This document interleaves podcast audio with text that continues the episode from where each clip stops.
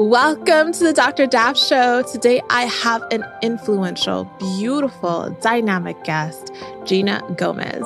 Gina shares her story today of lifelong trials from childhood, going through abuse, and discovering Jesus, and how Jesus changed her life through love and finding her own voice. I am so excited and so honored to be sitting here with Gina Gomez. Welcome, Gina. Thank you. Thank you for having me here.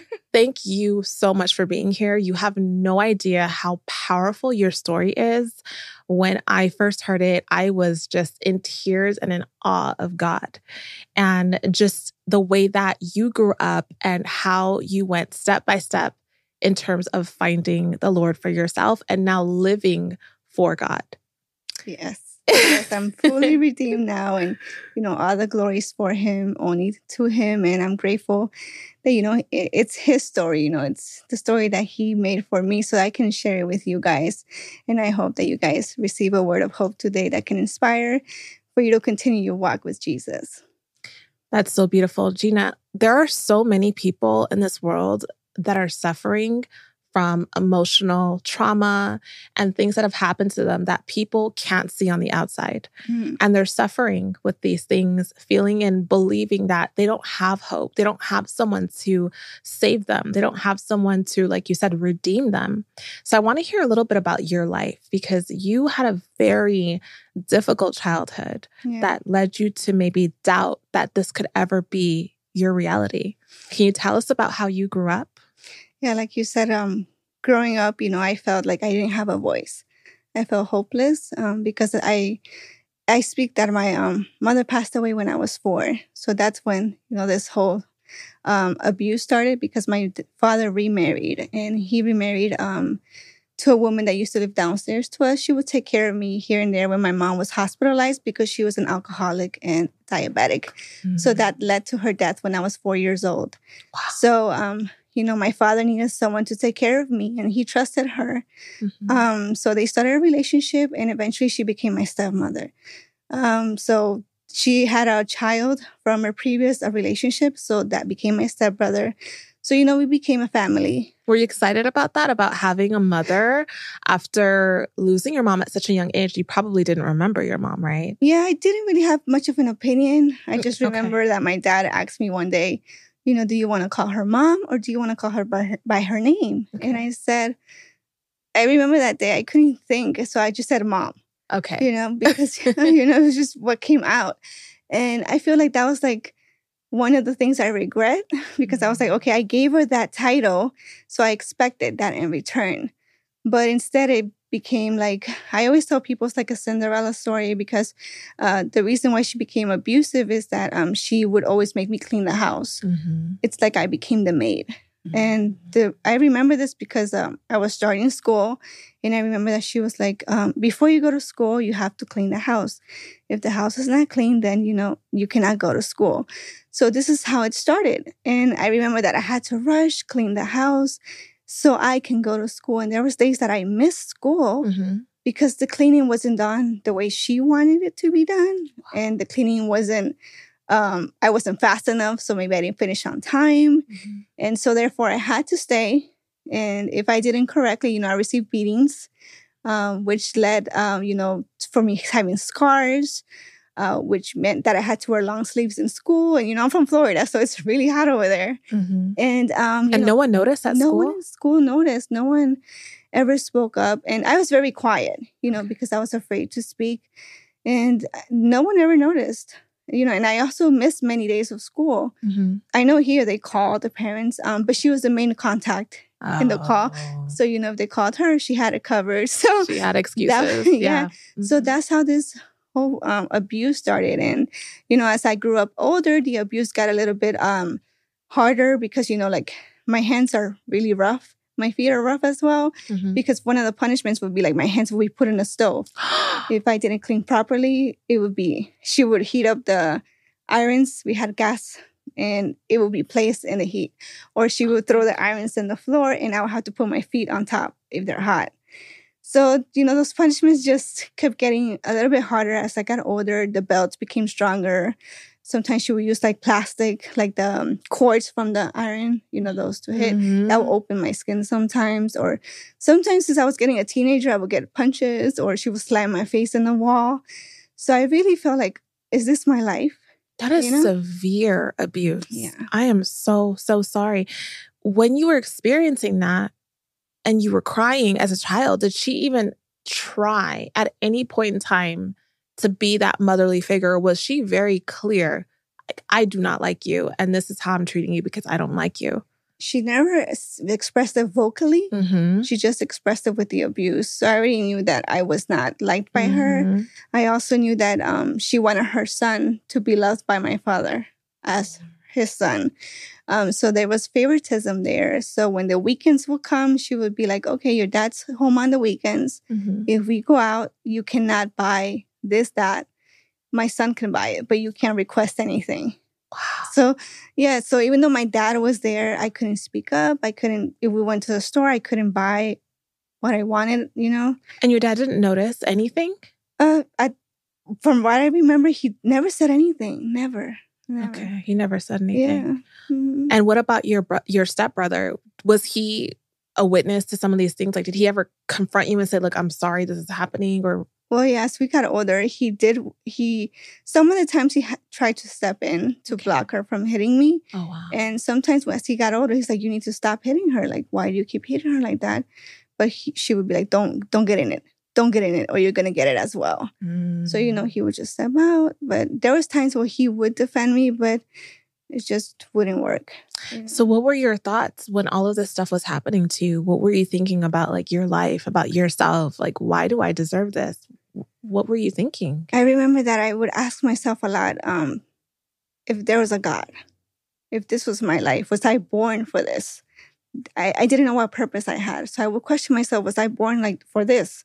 To suffer.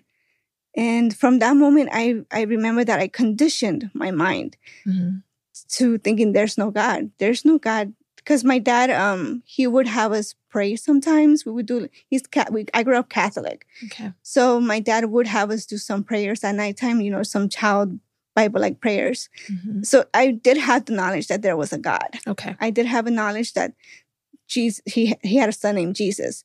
But I didn't have the revelation of what that meant for my life. Exactly. You know, so um I remember that I would think, why does my father make me pray to a God that cannot defend me? You know, where's this power that they speak about? So I conditioned my mind. I said, there's no God. And I said, okay, if there is a God, I hate him because he's not fighting for me you know but i didn't have the revelation that i i needed to have a relationship with him. My my, my father didn't have that revelation to give it to me either. Mm-hmm. so you know that's why i couldn't well how would you know that? Yeah. child there's no way. Yeah. You're you're told that this person this this being is looking after everyone and mm-hmm. they're good. he loves me he loves good. you and then he it's like made me. Yeah, yeah. Yeah. I mean that makes sense as to why you didn't believe in god. Yeah yeah so, at what point were you able to separate yourself from this abuse, or how long did it go on for? Um, when I started in my teenage years, I remember that when I started being around 16 or so, 15, 16, I got a part time job. So I had a little bit more flexibility. The abuse wasn't that constant. Like the beating was like maybe like a pull of hair there. But the abuse of me always cleaning the house was always there. Mm-hmm. Like if mm. I had to go to work, the house had to be cleaned before I went to work. And if I came home, I had to do certain things. It's like certain chores that weren't done before I left, I had to do those chores as well. Mm-hmm. Um, so the abuse of, of cleaning was always there, but the physical abuse kind of changed. Maybe she would just scream at me or pull my hair or, you know, certain things like that. Um, it really didn't stop when I, it stopped until I left the house. When did you leave the house? I leave, I left the house at age 23. Okay. And that's because I, um, before uh, I, before those years, I was dating someone. I was dating someone uh, from high school. Mm-hmm. Um, so he knew of the abuse. Uh-huh. So the only way we would see each other is when I went to my part time job. Like he would go to my job and wait for me for my job to be over. Like that would be our dates my job, him buying me lunch or something, you know? Yeah. And he would know of the abuse. And out of that relation, it was a four year relationship. And out of that, I had a, a child. So I became pregnant. Mm. Um, How did your stepmother deal with that? I feel like she felt like she lost control. Like, Something Oh. clicked in her, like, okay, something's gonna happen. Yeah. Yeah, because I remember perfectly. She was like, "Oh, like okay." Um, I didn't think anything bad would happen to my daughter. Like I was like, okay, like I'm just gonna go step by step because I'm Mhm. learning as well.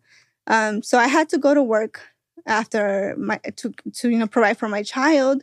Uh, so we had a cousin that volunteered to babysit in house babysit. I would pay her, and my dad would give her partial money as well. And I maybe it was like four months into the babysitting, she was like, Hey, you know, like you pay me to watch your daughter. I was like, Yeah, but your stepmother takes her away when you leave and makes me clean the house. So are they going to pay me for cleaning the house or are they going to pay me for watching your daughter? And she also said, You know, I don't like when she feeds your daughter. Like she forces her to eat food your daughter doesn't like. And I don't like the way she handles your daughter. So that like sparked, okay, the cycle is continuing. Yes. So that um at that time I had a coworker that was going through a divorce and she was offering me to be her roommate.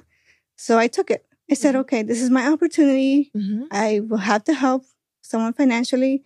So I made the choice that for my daughter I was going to leave because I didn't want my stepmother to continue the abuse. Did you ever have like magical thinking about a mother, like a good mother, a mother that was going to love you and care for you the way that you would see mothers do on television or you see your friends' mothers treating them? Was that ever I something did. that you used to do? Yeah, when I would see cartoons or uh, TV shows, uh, I would see like, oh wow, I want to have that. Mm-hmm. but I don't. I, I wish I can have that, or I can have that woman as my mother. You know, that Mm. character that I would see. I'd be like, oh, I wish my mom would be like that. Mm-hmm. But it, it's like I, I just could wishful thinking because it wasn't Right. gonna happen. So there was no teacher or anyone in your community that you tried to allow that person to mother you in that way No. or you sought that love from? No. Mm-mm. So when you learned that you were going to be a mother before you even had your daughter, how did that impact you? Did you decide, okay, this is the kind of mother that I'm going to be?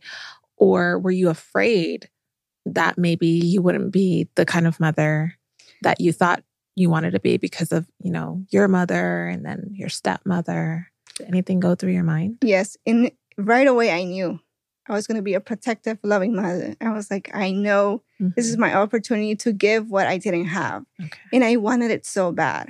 You know, I wanted to play with her hair, dress her up, you know, go shopping with her, go to the hair salons. That's what all I kept thinking to myself. This is my opportunity. Right. So I did think like that. And I think that, it, it, you know, God has allowed me to do that. You know, it's a blessing that He has given me because I always wanted to have a girl, Mm-hmm. you know, because Oh, I okay. didn't, you know, I wanted to be a mother because I didn't have that mother figure. So Yeah. I wanted to have a girl so I can experience that at least like mother to daughter. Right. So, and the Lord did grant me that. Oh, So, yeah. God is so good. Yeah. Did you ever have a desire or a thought of abusing something like drugs or alcohol during the time where you were feeling like that, considering the fact that you said that your mother hmm struggled with alcoholism? Did you ever, you know, sometimes people want to like feel like they're connecting to their parent or Mhm. think that maybe they have some things that their parents had. Did that ever? You know, actually, knowing that she passed away because of alcohol kind of gave me a fear of Mhm. death. So, I mean, there was moments in my life where I experienced depression, where I was super sad, and I was like, if I just have a drink, and so I would have it, Oh, okay. but I would never um, abuse it because I had the fear of death, and I also knew that I I was born with one kidney, so I was I was always fearful that I could lose that kidney if I drank alcohol. Oh, was that because of your mom's alcohol abuse? Yeah, I was born like that because of her abuse. Yeah, Wow. So it was almost like for you growing up and thinking back on things, it's like, wow, the, the mothers in my life have in, in some ways failed me. Mhm. You know, it's like Yeah. I'm I'm struggling so much. Yeah. hmm But then you got this opportunity to leave and finally start your new life with your coworker. And how did, how did that go? It wasn't like I thought. God had something unexpected for me. Uh-huh. Uh, I, you know, it started well at the beginning. We got along well. We worked together. Um, we each paid our what we had to pay. Um, but there was the moment where she started expressing feelings for me. Mm. Uh, so she was attracted to me in a different way, and I'd never had experienced that. Okay. And during that time, I was um, going to my job, but I was also working part time. Um, so she told me, you know, like I we can become a, relationship and I'll pay for everything. You just take care of your daughter. So I was like, well, why not? you right. know, I, I might as well. Right. So I started ex- experiencing in that side. So we became, um, you know. So before this, had you ever had any romantic feelings for women? No, no. And you know why this is such an interesting topic to me is mm-hmm. because I've come to find out through time that there are some people who are in homosexual relationships that are in them simply because they, for once in their life, felt love from someone. They weren't actually homosexual and, mm-hmm. and they discovered they actually weren't. But that was the first relationship that provided them things that they've never had before, whether it be financial stability, love, affection. And, you know, that's something that is so important to have grace towards people mm-hmm. and the things that they're experiencing because sometimes it's not it's not what you think. Yeah. Some people are in pain you know so yeah. that is really interesting that you you said yes to that yeah, I mean, like you said it's what i needed so i needed like some kind of stability and financial help so i took the opportunity i didn't see nothing wrong with it though i uh, I don't know. I just never thought anything was wrong with it. Okay. So I did um, had a relationship with her, and then after that, I did have a relationship with other two women as well. Okay. Um, but that's where it started. Um, but then uh, uh, she started controlling me. It's like that controlling pattern kept coming. Um, so she started getting very jealous, controlling. And at the time, even though I was seeing her, I was attracted to someone else at my job. It was a male. Mm-hmm. And she was very jealous about it. And I was like, I didn't want to be with her anymore. I wanted to be with a guy. So this whole dilemma started. And um, I had to leave because um, she started controlling me. And one of my one of her friends told me that she was doing witchcraft on me you know, and I was like, what? And I didn't believe him. And I remember that she would always tell me I couldn't clean her room. I could clean everything in the house except her room, and she always leave it locked. Okay. But one day, out of curiosity, I just like, let me see if it's open. And it was open. Mm-hmm. And that's where I saw a black magic book. And I opened it and I was like, oh my God, she is doing witchcraft on me. So her friend was right. So once I saw that, um, I've never really I've heard of witchcraft, but I never really thought anything. But then it scared me. I was mm-hmm. like, okay, like I, she's controlling me. I have to. She's leave. controlling you, yeah. Yeah, so I contacted a friend I had in high school and I told her what was happening. She's like, "Oh, my parents are renting a room. If you want to move, I can help you get out." I was like, "Okay." So we planned to get out, but I think like she sensed something, so mm-hmm. her brother moved in with us at mm-hmm. that moment. And her brother became like my bodyguard. Like make sure when she walks, if she goes out, you know where she's going, you go with her. So it's that controlling thing again. So I remember that one day um, he was sleeping. So I said, This is the day. I called my friend. I said, He's sleeping. He sleeps like about an hour. Mm-hmm. I'm going to throw what I can out of the balcony and we're going to leave. Wow. yeah. And how do you remember around how old your daughter was at this time? Uh, maybe about three. Okay. So she was really young. Yeah, okay. Yeah. Wow. So you you were able to escape that situation, mm-hmm. but you weren't ever able to say anything like confront her and say like, "What are no, you doing?" No, no, I never did. You never did. I just played it like I didn't know. Were you Were you afraid? I was. Okay. Yeah, I was. Afraid. You still hadn't developed your voice mm-hmm. yet. Yeah. yeah. Yeah. So I was afraid. And I left, and I moved in with this roommate that I knew from high school, and everything was going well. And I think this is where you know the story where God meets me. um, so I was living there and I had to go do laundry outside of her house. Uh, even though they had a laundry, I had to go to a laundromat. So one day, I think I was living there for two months already, I would say. I went to this laundromat that I would always go. I was I was always going to the laundromat. But one day, um, this medium approached me. I didn't know what a medium was. Mm-hmm. I just knew about witches. So she was like, "Hey, you know, can I read your hand for free?" I was like, like a fortune teller? Yeah. and I was like, sure, read my hand. and uh, this is the first time that someone uh, expressed or revealed to me that I had suffered so much. She was like, oh my God, like you've suffered so much. Like you don't have love. You've never had love. She was like, I can help you. And I remember that when she told me that, I knew it was true. So I started crying. And she was like, You know, I have my own studio. Um, if you want to come, I can do card readings for you, which will help you more. So I can guide you and, you know, you can be, um, find what you're looking for. Mm-hmm. And I was like, Sure. How far is it? Where is it? How much are you charging? So she gave me the info and I went that same day. I couldn't wait. Because some finally you were like seen by someone, yeah, right? Yeah, finally was like someone knows the truth, you know. Uh, so I remember that I went to get money. I, I went at nighttime. It was at nighttime, and I walked into her studio, and she just started, you know, sat me down. She's like, "Okay, you know, let's do the card reading," and she started doing the card reading. She read the first card. She it was like about love. You never had love. You have money issues, and then um, she took another card out, and then when she took that card out, she just like she's like and shook. And I inside of me, I was like, she saw the card of death. Mm. That's you know. And I always thought of death, premature death, because of my mother. I was like, something's gonna happen to me. It was always in the back of my mind. And she was like, she's like, Can I ask you a question? I'm like, Yeah. She's like, Do you know God? And I was like, God, God, God of the Bible? She's like, Yeah, do you know God? And I said, I've heard of him, but I don't know him. And she was like, Oh, she was like, Well, I, I can't continue reading the cards to you. And I was like, Okay. She's like, Because an angel appeared. Mm. And this angel told me that um, I cannot continue because God wants to speak to you. wow. So I was like in shock. I was like, What? But you're a witch. you know God? like a shocking. Uh-huh. So um, I was. I asked her. I was like, "But you're a witch. How do you know God? Like this doesn't make sense." Mhm. So it's like we're behind. There was a purple curtain behind us, and she's like, "Let me show you something." So she got up and she removed the curtain, and she's behind the curtain. It was four people sitting. So it was two kids and two elderly.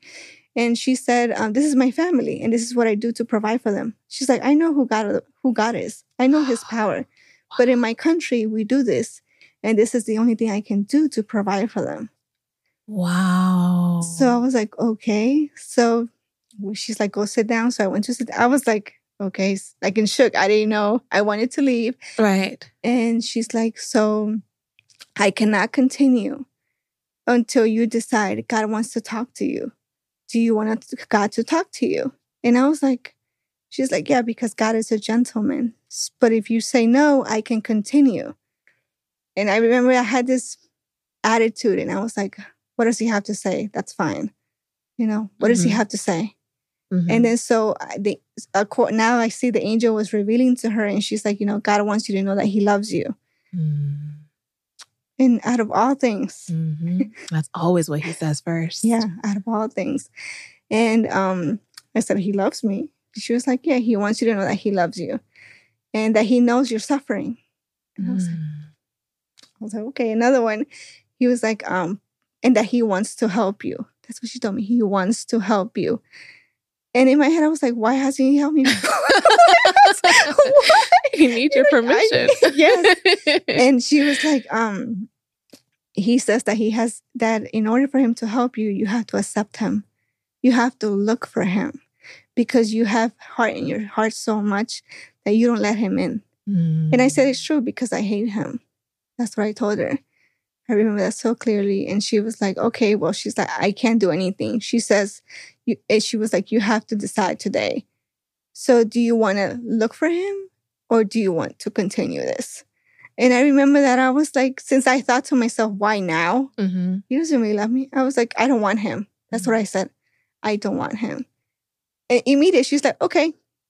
Just it's like she already knew she already you know, because I had denied him. right. You know, there's nothing you can do once you deny him, he's not going to abuse that. no, You know, like he's like That she said, will, he's a yeah. gentleman. He's He he's gonna yeah, allow you to have free will. so that was the first time I experienced that. So a witch, a witch Yes. introduced you to God. Yeah, yeah. That shows you how much God loves you. yeah, now that I look back, I'm like, wow, uh-huh. you know. So from there, um, she was like, okay, well, since and she kept reading, she was like, well, um, she she she pretty much just told me I can help you, eh, but you have to uh, wash yourself with certain things at a certain time. She gave me some uh, uh, some things to put um es- essence, uh, some essences, In- incense? incense. There you go. I had to put them at a certain hour, like three times a day. Mm. And um, she said every time I run out of it, I had to come by it because that would help the energy to Mm. clean, Witchcraft. cleaned. Yeah. Yeah. Mhm. So I was like, okay, cool, sounds Mhm. fine. So that's what I did for a while. But I kid you not, when I started using those things, Mhm. I felt there was something with me. Yep. And I never felt that before. Oh, yeah. okay. Even when I was living with the roommate, I I I would hear stuff that I wouldn't hear before. like something dark with you. Yes. Okay. mhm. hmm Uh, but before I left, she told me, "Oh, and the roommate you're living with, you have to leave because she's not a real friend." So I didn't know what she meant, but a week later, the roommate stole my credit card. Oh my goodness. So here I was again with no money, struggling, and I had to leave because I called the cops on her. Okay. So I had to leave and I had to call my another friend from high school. I was like, "Hey, this happened." She's like, "Okay, come with me." And I didn't know she was a witch. Which one? the new one. I The was new one's a witch. the new Oh one I called to help me. Yes. So here I go Oh. again. You know, these things keep following me. And I'm like, oh my God. So I move with her and she tells me that she does witchcraft on her husband, on her boyfriend, and you know, all this stuff. And I started learning from her, seeing what she does. Mhm. And um, you know, I still have my my things and I'm running out. So I had to call the lady to get so I kept doing the witchcraft for maybe about six, eight months. Okay. Were you And seeing any changes in I- your life? no, they just keep getting worse. But the interesting is like when I moved with this roommate Uh-huh. that was actually really doing some deeper stuff, right. I felt uh I saw spirits. I saw shadows in the house. Oh my God. Yes, in the house, in the walls. And I was like, there's something wrong here. And it, I didn't feel comfortable. hmm Yeah, but I was like, oh well, this is it. I can't go anywhere else. I don't have nothing else. And um, at that time, I there was a friend that became Christian in high school, and she would always evangelize to everyone in high school, and everyone would be like, "Oh, be quiet, be quiet." hmm And she would always call me now and then. She'd be like, "Hey, how are you? How are you?" And she was like, "Hey, you want to come to church?" I was like, uh, "We." She's like, "We have a special event if you want to come." Hmm. And I was like, hmm. I was like, no. I always say no, no. Um, but this time I was like, I'll go because what I was experiencing with the witchcraft, I Mhm. was had no money. I had to take money out of my 401k. My Mhm. car was done, and I didn't have anything. I was like, where am I going to go from here? I'm not going to go back to my uh, dad's house where I'm being Right. abused, Right. I, and I have to provide for my daughters. I was like, I have to go somewhere. hmm So I went to church. I just, I was like, I'm going to go. I'm going to go on Sunday when you tell me. But part of me didn't feel co- comfortable going with the stuff that I had from the witchcraft. hmm And I said, um, I said, you know what? I'm going to get rid of this. Like, I'm going to go res- honor God. yeah, I'm going to do things right. you know, because even though I, I hated God and I've heard of him, I knew that something inside of me kept telling me, like, there's a respect for him. You know, like something in me would tell me that, even though I try to push it away Mhm. with my pain, Right. you know. So I remember that there was a Catholic church where I lived, and I took all of the witchcraft stuff, everything I had, and I threw it in the altar. And I just left it and I said, I am leaving this here, you know, but I need you to help me. I need you to help me. okay. Yeah. And Everything else had failed. everything else had failed. Yes, everything else. So I went that Sunday. I remember that I saw what they they had like an event. I experienced the event. I didn't experience nothing supernatural that day. Nothing that made me believe more. Nothing that made nothing. It was just nothing. But I remember that they asked me if I wanted to accept Jesus as my Lord and Savior. I accepted, even though I didn't know what that was. Mhm. I was like, in my mind, I was like, if I just say it, he'll probably help me. That's Okay. all I have to do. Okay. It's like a magic potion, like he's a genie. Right. So I said it. I accepted Christ. So you know, the church expected me to keep keep coming, but I was like, no, he's gonna help me. I'm not gonna go back, and I didn't go back. Um, but during the, I didn't go back until a year later, Mhm. and this is because I didn't have a job anymore. I lost my job, Mm. And I had bought a, another cheap car, but it broke down. So everything was just bad. It wasn't producing anything good. Yeah. And I was applying to jobs and I wouldn't get anything. You know, um, I had a pharmacy tech license, so I could always work as a pharmacist. That's what I was doing. Okay. They wouldn't hire me. They wouldn't hire me. And I was like, what's going on? I had to, I was borrowing money from my friends. I had to find a way. So I stayed like that for a year, Mhm. trying to. I still had the 401k money, so I kept using that, but I was running low. I was like, I was almost at 500. This is not going to last me any longer. And that same friend a year later invited me again to church, the same church. She's like, Hey, we're having kind of the same event you came last year. Do you want to come again? and I was like, Yeah, I'll go. Mhm. And I went. And uh, the same thing happened. They had their event, and at the end of the event, they're like, "Do you want to accept Jesus as your Lord and Savior?" And I accepted again. I accepted again, but this time, Mhm. when I accepted, I would always have back pain, and like I told you, I only had one kidney, so I thought my kidneys were failing. I was like, Oh. something's coming. Even though I would go to the doctors, Mhm. they said I was fine. They did all the lab work, so I didn't understand what it was. Um, and that day when I accepted Jesus Christ as my Savior, I experienced a supernatural, like something lifted off me. I felt like a heavy thing lift off me, Wow. and I didn't know what it was. I just knew that I experienced something, and out of that experience Mhm. is why I came back. Oh. Yeah. and um, you know, I was so used to having that pain Yeah. that I was like, okay, is it gone or is it gonna come back? I was questioning myself. Mhm. And um, you know, my church is um non-denominational with Pentecostal roots. Okay. So they believe in prophetic. They believe that the gifts of the spirit did not die after the book of Acts. So uh, I remember that one day a prophet came. He didn't know me, and he was like, you know, "Are you, and I was like, yeah.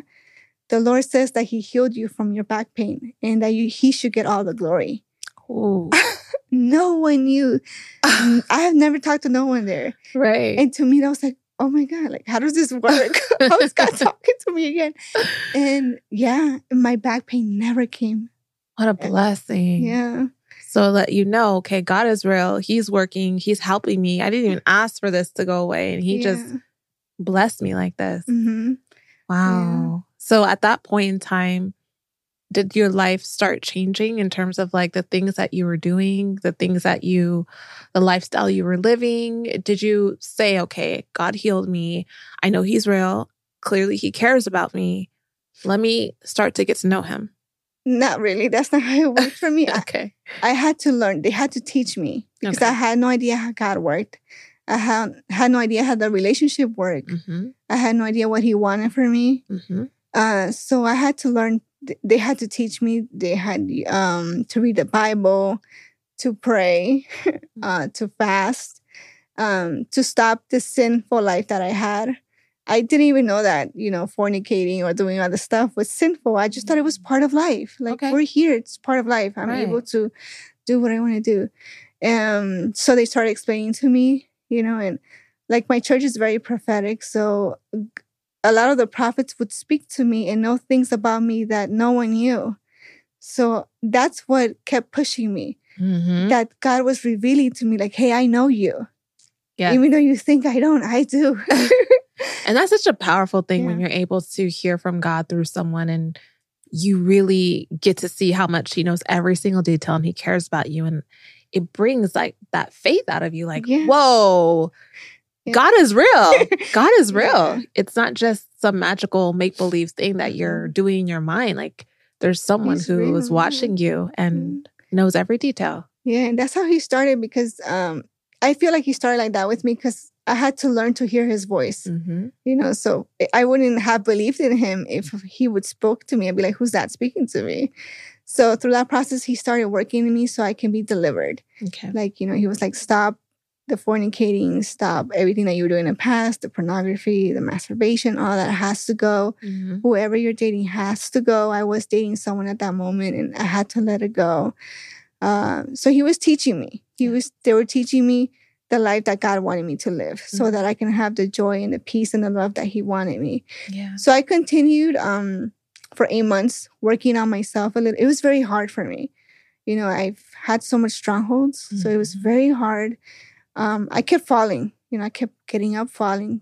but one thing about that the lord gave me i believe he gave me a lot of grit and for some reason i wasn't afraid to be transparent with him like if i would fall to say fornication which was the biggest battle i had i'd be like oh you know i fell today i'm sorry Okay. i need you to help me That's great. yeah That's wonderful. Yeah, for some reason, I was always able to be transparent with him. And after the eight months of being there, I got baptized. Okay. Which is when I started experiencing different things with the Lord. Since I did the witchcraft, um, I had to get delivered. So when I first got baptized, I remember that day that I had always worshiped the Lord before with the hymns and the songs that the church does. But after my baptism, uh, we went back to the retreat place to sing and worship. And I started coughing. I was like, like, and I felt like I was choking, like something was choking me. And I couldn't understand what it was because I'm like, what's going on? Am I getting sick? Mm-hmm. I thought so. So we had a, a guest preachers that were there and they were like, oh my God, she did witchcraft. So those spirits, now that I got baptized, did not want to leave. You know, they didn't want me to declare, you know, the name of the Lord. And they were like, you have to renounce to witchcraft. And it's something that I had not done. You know, I was working mostly in, trying to work to um, clean myself from the fornication and all that stuff, the sexual things mostly, but I didn't think of witchcraft. So that guy's like, you need to renounce to the witchcraft. So I did, and once I did, um, it was still uh, it was years of of um, deliverance. I had many deliverances, mm-hmm. and I would say now that I look back, it was mostly me because I kept falling. I kept opening doors. It was very hard for me for those strong strongholds to leave me. Well, here's the thing about witchcraft, and it's now becoming mm-hmm. very popular. I'm now going to bookstores and there's like entire sections dedicated to occult practices, magic, spells. And people are falling for this because it's coming off like it's harmless. It seems interesting and cool because I feel like people are always looking for something more, always looking for something greater, a, a higher power mm-hmm. of some sort. And a lot of times people don't want to submit to God if they can find some other alternate, faster yes. route.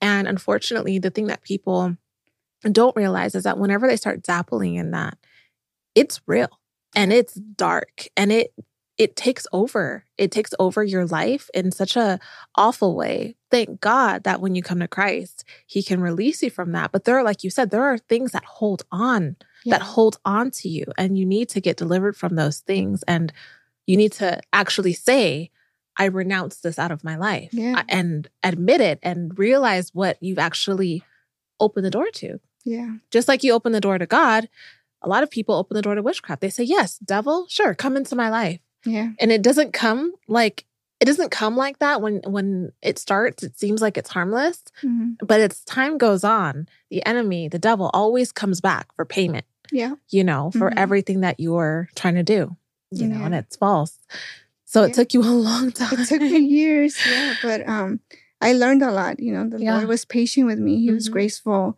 He was loving. Mm-hmm. Uh, he never let me go. He was always there in that process. Oh yeah. You know, and you don't have to do it by yourself. See, with mm. witchcraft, it's like all you're you're doing. You're washing your spells. Yes. You're yeah. with God. God's doing it. Yeah. As long as you just give it to Him and say yes, this happened. I want free. You know, God does it. Yeah. You don't have to do anything. Yeah. But give your life over to Him.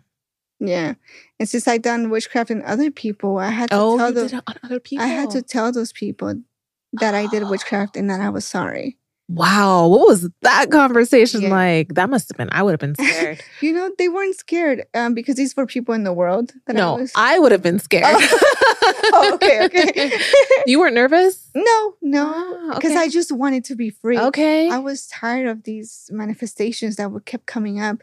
I would also get a lot of sleep paralysis. Mm. Like they would come and mm. torment me, mm-hmm. and I like I was like, God, I need to be free. Very common. Yeah. So, so I, you called them all. Mm-hmm, so I did what I had to do, and thank God I am free now from Amen. that. Yeah. Thank God. And thank God those people are free from whatever it is that you were trying to do to them. Yeah. If they experience anything now, they know what it was. Yeah. yeah. That's why it's so important for people to have a relationship with God because when you do, when you're living a certain lifestyle, those spells and stuff, they can't touch you. Yeah. They can't touch mm-hmm. you. They don't hold a candle.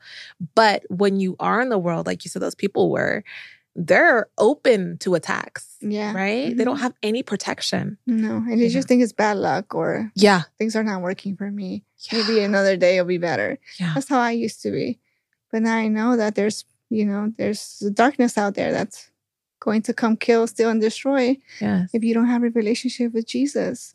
So through that process, I also had to learn to forgive many people. Mhm. The Lord started working in me, started giving me revelation of what He made me to be and what He wanted me to be. Mm. And through that process, I had to let go of bitterness. Mhm. And I was very, very bitter myself because I hated my life. I never got good grades in school, so my grades were awful. When I was little, I did want to go to college. I wanted to be a doctor or like a teacher, a cop. And I knew that I had to get good grades, but my grades were awful because um, my stepmother wouldn't let me do my homework either Yeah. Oh my god. you know so i would always get like the lowest grades i barely graduated high school so i had to really Wow. forgive a lot of things and it wasn't until one day that um you know god told me you have to forgive your stepmother i was like wait but Mhm. I thought you were on my side how does that work you know she harmed me Yeah. you know um Right. but the truth is that i was harming myself by not forgiving her. You know i was still trapped inside. I was a victim. Mhm. and due to that mentality i couldn't progress. I couldn't move forward. Uh so i told god i i i still never spoke i never spoke to her. So i had a fear to speak to her. Yes. so i told god okay if you want me to forgive her you have to do it. And he took control of that. Okay. he was i think he knew me well. Mhm. and he was graceful enough to answer me that prayer. And so he moved her. I remember that one day I went to visit my dad because we were going to go out. I don't know what occasion it was. I would see my dad for birthdays or for Christmas or for my daughter's birthday. Mhm. So I know we were going to do something. And my dad's like, oh, come inside really quick. I have to get something in the room. So I went inside and I was like, okay, I'll go inside. And my dad was in the room and my stepmother was in the kitchen and I was in the living room. And she was like, oh, hey. I was like, hi. And she's like, oh my God, I heard you became Christian. That's the first thing she said. That's the first thing she said. Wow. And uh, I was like, yeah, I did. You know, she was like, oh, she's like, you know, I wanted to ask you for forgiveness for everything that I did to you. Wow. And she started crying, and I started crying, and she Mhm. hugged me. And I said, I for- I said, you know, you don't have to ask me for forgiveness because God told me that I had to ask you for forgiveness because I held so much anger, hate, bitterness towards you. Mhm. And she was like, no, no, it's me. So that day, I received my healing. Yes. That day, I was free from the past. That was the key. That was the key. And, you know, that opened other doors because when you let go Mhm. of that hate, that bitterness, the Lord is now able to move you to the other level that He wants you to experience with Him. You cannot experience God if if you're not willing to make that step, that sacrifice that He's asking you. You know, that at the end of the day, it's all gonna benefit you. Everything that God asks you is gonna benefit you. You know? And sometimes we get angry with God because I will get angry with God, like, why are you asking me this? Right. you know and at the end of the day it was for my good but i couldn't see it then but i can see it now. You know and the lord just kept moving. The lord also told me you're going to go back to school. And that was something that i always wanted like i said but i was afraid because i was like i have bad grades. How am i going to get into college? My Mhm. grammar was awful. I didn't even know how to put a comma how to put it and and as a sentence with a period or a verb a noun. What what is that? I didn't know. Mhm. so I remember that I wanted to go. So since the Lord had given me the green light, I applied. I didn't make it because I failed the grammar test, which I knew was my weakness. Yeah. So I waited a year and I had not studied because, you know, I was working. I didn't really put importance into that much. Um, and I took the test again. But this time I asked my daughter to help me. and, um, you know, eh, she gave me some of her books that she had and I passed the test, the grammar test, and I got in. Good. yeah, so I got in and now I have my bachelor's degree. So glory to God because you're so good. Oh, that's amazing. Yeah.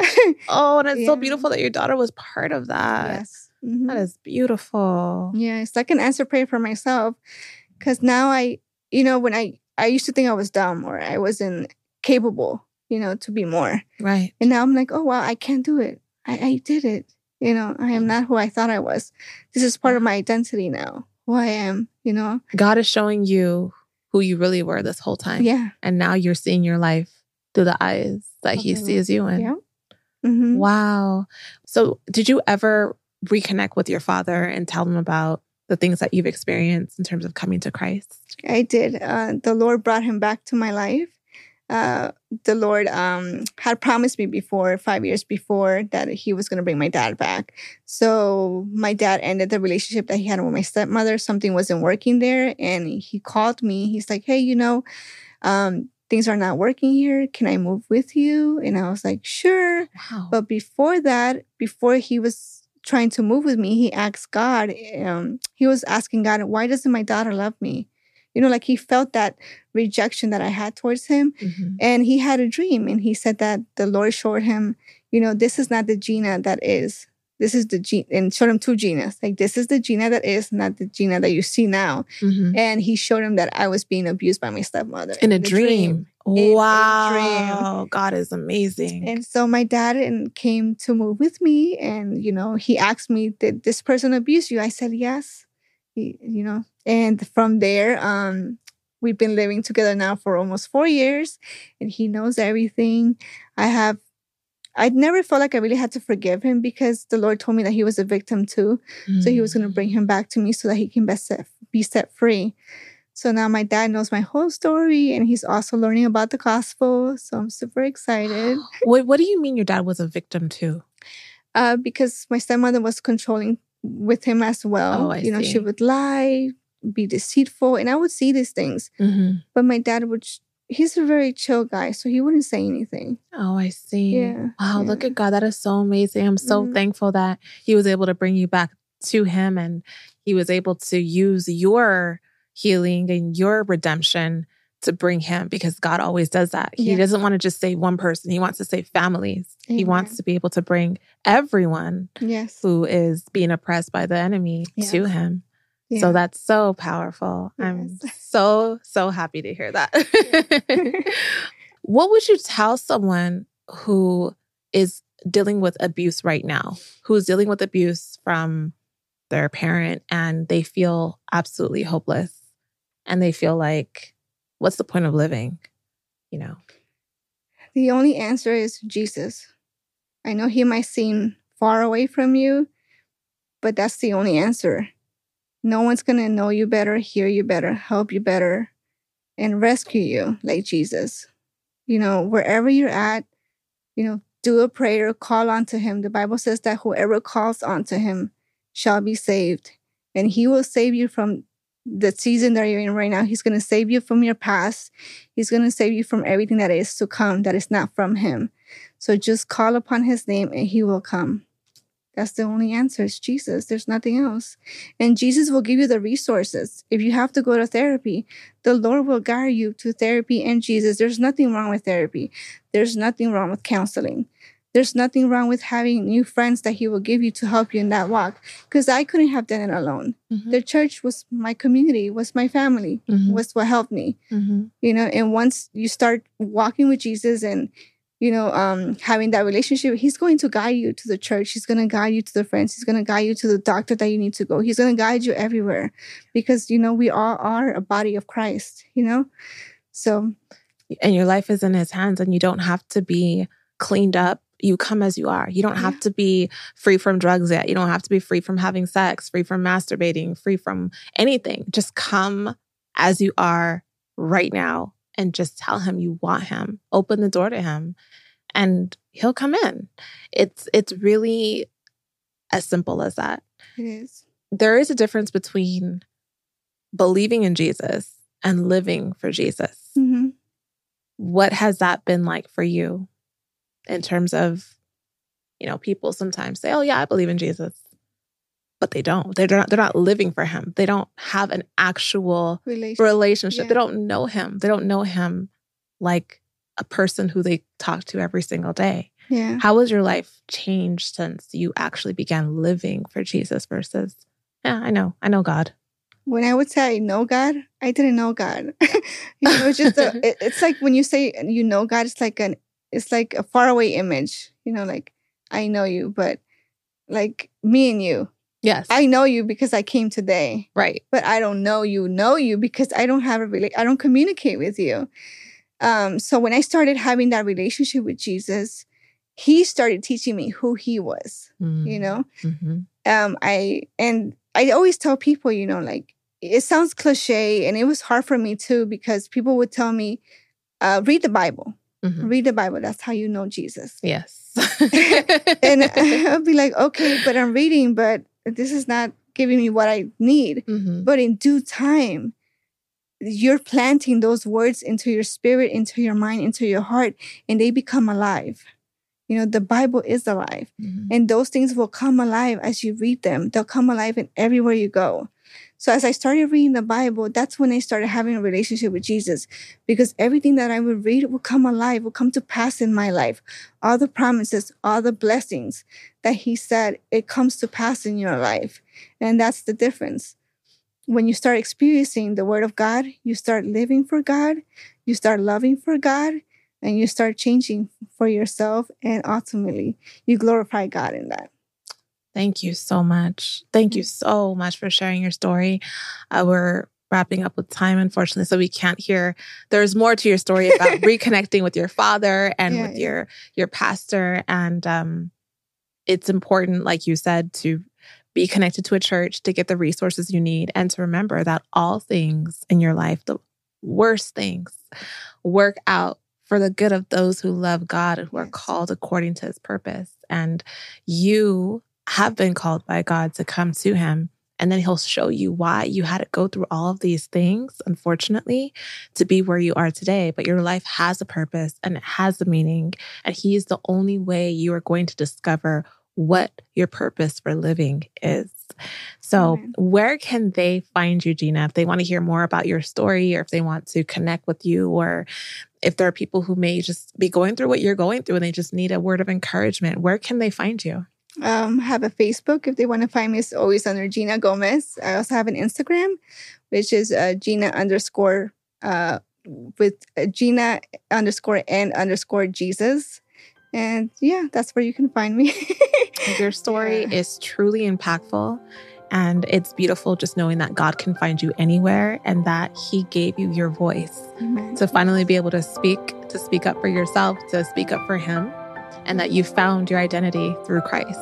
Amen. So thank you so much. Thank, thank you. you for being here thank you for sharing. Thank you. And thank you all for watching. Bye bye.